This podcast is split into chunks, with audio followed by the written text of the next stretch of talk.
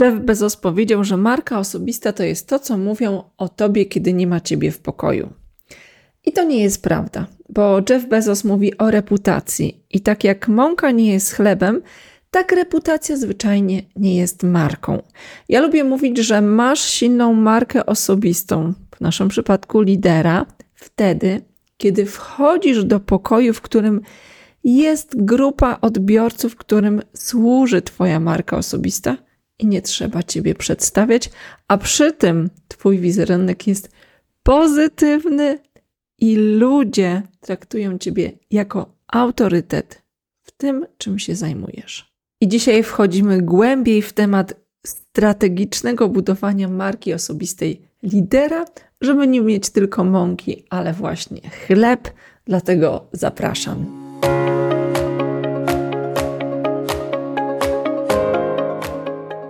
Cieszę się goszcząc Cię w kolejnym odcinku podcastu. Jeżeli słuchasz tego podcastu dopiero w tym momencie, to ja chciałam zaznaczyć, że nazywam się Angelika Chimikowska.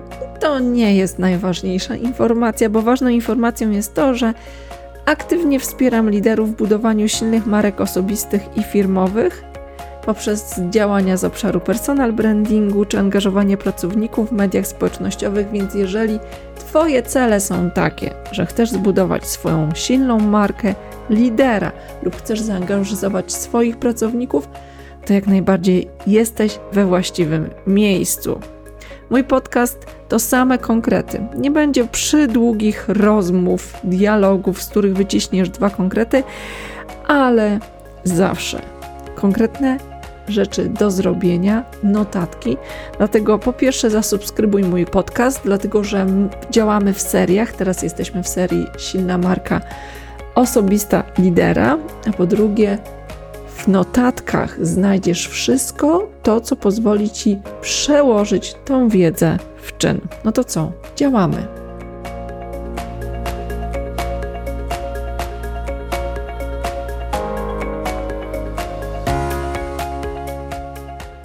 Nowy sezon to nowe kroki, nowe działania i chcę Ci przypomnieć, że w wcześniejszym odcinku rozmawialiśmy o tym, czego potrzebujemy, żeby zacząć silną markę lidera budować.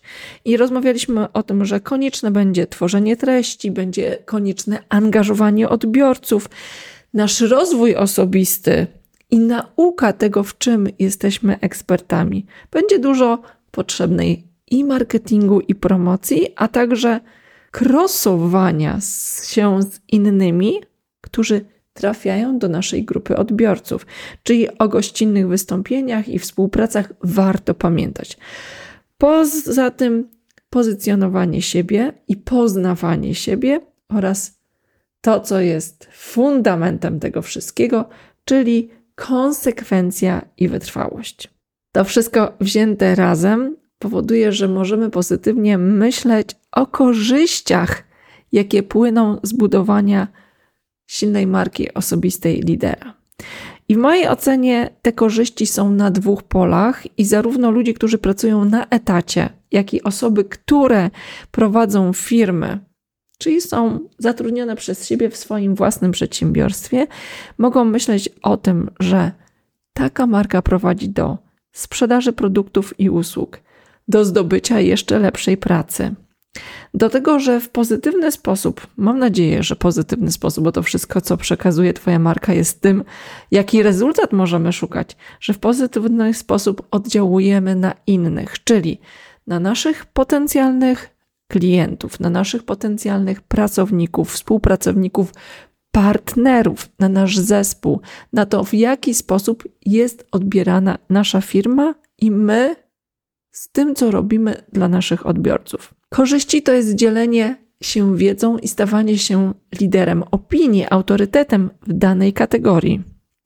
Myślę, że też czymś, co nie jest oczywiste, ale mogę powiedzieć, że budowanie silnej marki lidera powoduje do takiego poczucia spełnienia, samorealizacji, że to, co dla ciebie jest ważne z poziomu wartości, realizujesz właśnie osobiście i to jest coś, czego nie da się szczęśliwie oddelegować, więc jeżeli zaczniesz to robić, o tej korzyści możesz myśleć.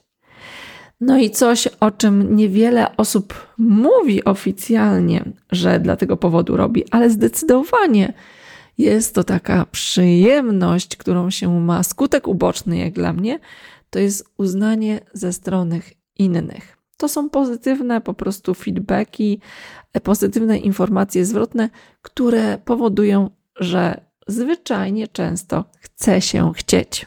I myślę, że nie tylko byłoby błędem myśleć o tym, że nie, to ja jestem taki skromny, ja tego nie lubię dla uznania.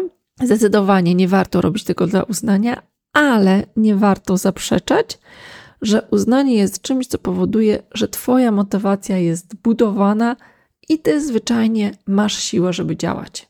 I strategia ma prowadzić do realizacji pewnych celów. I mówiąc dzisiaj o strategii, warto by powiedzieć, czym jest strategia. Dla mnie strategia jest takim spójnym zestawem wyborów z możliwości, które ja mam dostępne, które powoduje, że cele są realizowane łatwiej.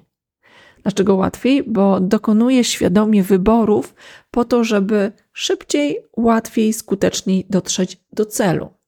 No i trochę zanim o strategii chciałabym powiedzieć o celach, jakie ty możesz zrealizować w budowaniu swojej marki osobistej lidera w przypadku, gdy pracujesz na etacie lub jesteś właścicielem firmy. No i w przypadku, kiedy mówimy o osobach, które są zatrudnione na etacie, to zdecydowanie te działania powodują do takiego korzystnego pierwszego wrażenia, takiej dobrej reputacji, jaką mamy wobec firm rekrutacyjnych, headhunterów, potencjalnych pracodawców, naszych współpracowników lub ludzi, którzy chcieliby z nami pracować, jeżeli zatrudniamy kogoś do zespołu. Druga rzecz to jest okazja do nawiązywania kontaktów biznesowych. Wysoki status powoduje, że więcej osób chce nawiązać z Tobą relacje, bo widzi w tym korzyść. Trzecia rzecz to włączenie w działania typu employer branding i tam możesz skorzystać z efektu księżyca, o którym mówiłam w poprzedniej serii podcastów, więc warto do niego wrócić. Czwarta rzecz to budowanie pozycji eksperta w danej branży lub dziedzinie. Dziedzina, mam na, na, myśli chociażby bycie menadżerem, bycie liderem, to też jest ważny aspekt.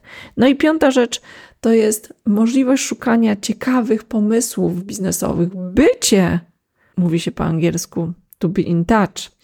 Jak dla mnie, bycie właśnie w kontakcie z tym, co się dzieje, i wskutek czego bycie trochę do przodu w różnego typu tematach, które się dzieją w Twojej branży, w Twojej niszy. A kiedy mówimy o takiej sytuacji, że to Ty jesteś właścicielem swojej firmy, to korzyść jest taka, że budujesz większą widoczność nie tylko swoją, ale też swojej firmy, swojego zespołu, produktów, usług, które generujecie. Druga rzecz to zdobywanie nowych kontaktów, na przykład poprzez social media, poprzez LinkedIna. Kolejna rzecz to potencjał nie tylko na nowych klientów, ale też firmy partnerskie, na kontrahentów, na współpracę, na partnerów w rozwijaniu kolejnych produktów i usług. Kolejna rzecz to budowanie zaangażowania wśród współpracowników, osób, które zatrudniasz. Tajemnicą Poliszynela jest, że ludzie więcej dowiadują się z LinkedIna niż z komunikacji wewnętrznej, więc jeżeli ten temat zaangażowania Twojego zespołu, Twojej firmy jest dla Ciebie ważny, to tutaj możesz również zyskać. No i to jest właściwie wszystko, co może być naszym celem. Ja jestem ciekawa, czy Wy widzicie jeszcze inne cele. Dajcie znać w komentarzu, chętnie rozwinę ten wątek. A teraz przejdźmy do strategicznego myślenia o tym, jak to zrealizować. I chciałabym móc powiedzieć, że to jest takie wchodzenie krok po kroku po drabinie albo jak wchodzenie na szczyt, ale mam wrażenie, że z tematem budowania silnej marki lidera jest trochę jak z takimi puzzlami, które musisz poukładać. Puzzlami, które są niewypełnione, więc wypełniasz je kolorami i puzzlami, do których musisz ciągle wracać po to, żeby sprawdzić, czy ten obraz, który komunikujesz, czy to jest nadal wyraziste i takie, jak chcesz. Więc chciałabym powiedzieć, że to nie jest jak wchodzenie na górę, osiągnę szczyt i koniec, ale trochę bardziej jak lista, do której muszę ciągle wracać, po to, żeby sprawdzać, czy ten obraz, który tworzę, jest nadal aktualny. I co my sprawdzamy? Po pierwsze, czy ja znam siebie? Czy mam jasno zdefiniowaną wizję, misję mojego życia, cele na najbliższy czas? Bo jeżeli tego nie mam, to wiecie, niewiele pomoże kreowanie czegokolwiek, jeżeli ja nie wiem, dokąd chcę dojść. I to poznawanie siebie jest konieczne, żeby to robić przez całe życie, dlatego że inne cele, inną wizję, inną misję prawdopodobnie lub nie tak pogłębioną mam, kiedy mam 20 lat, a inną, kiedy mam lat 50. Druga rzecz to nieustanne doskonalenie się w swojej eksperckości. Czy ja mam odpowiednią pozycję, odpowiedni zestaw umiejętności na ten moment biznesu, który prowadzę?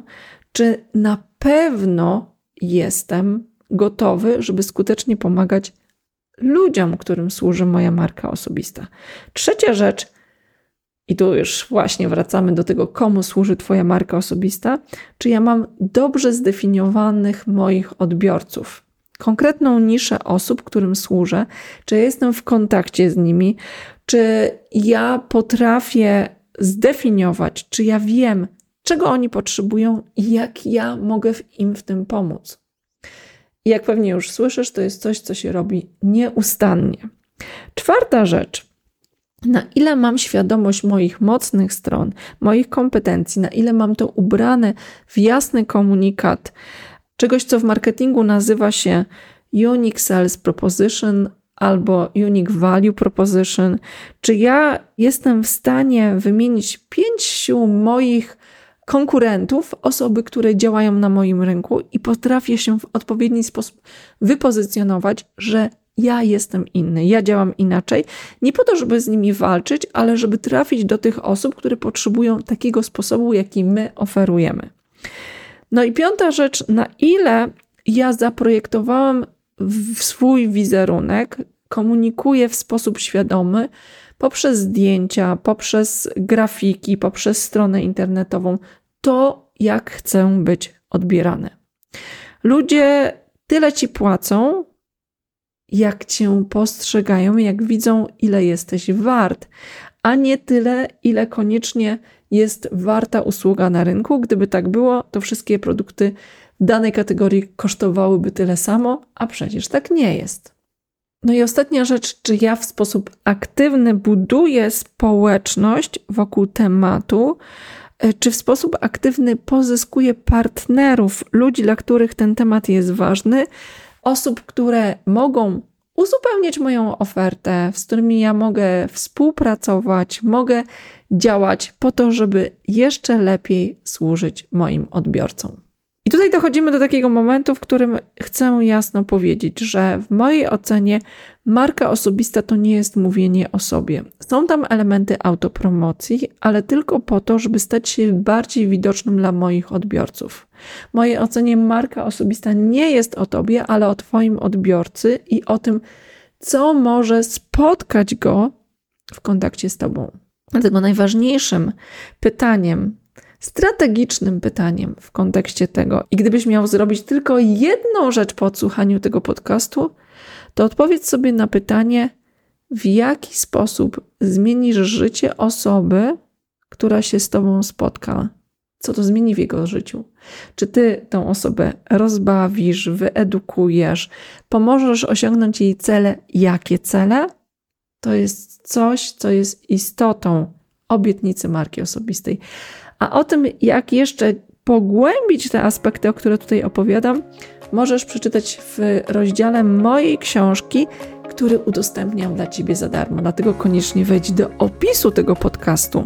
Wejdź na moją stronę i tam pobierz sobie zupełnie za darmo rozdział mojej książki i działaj.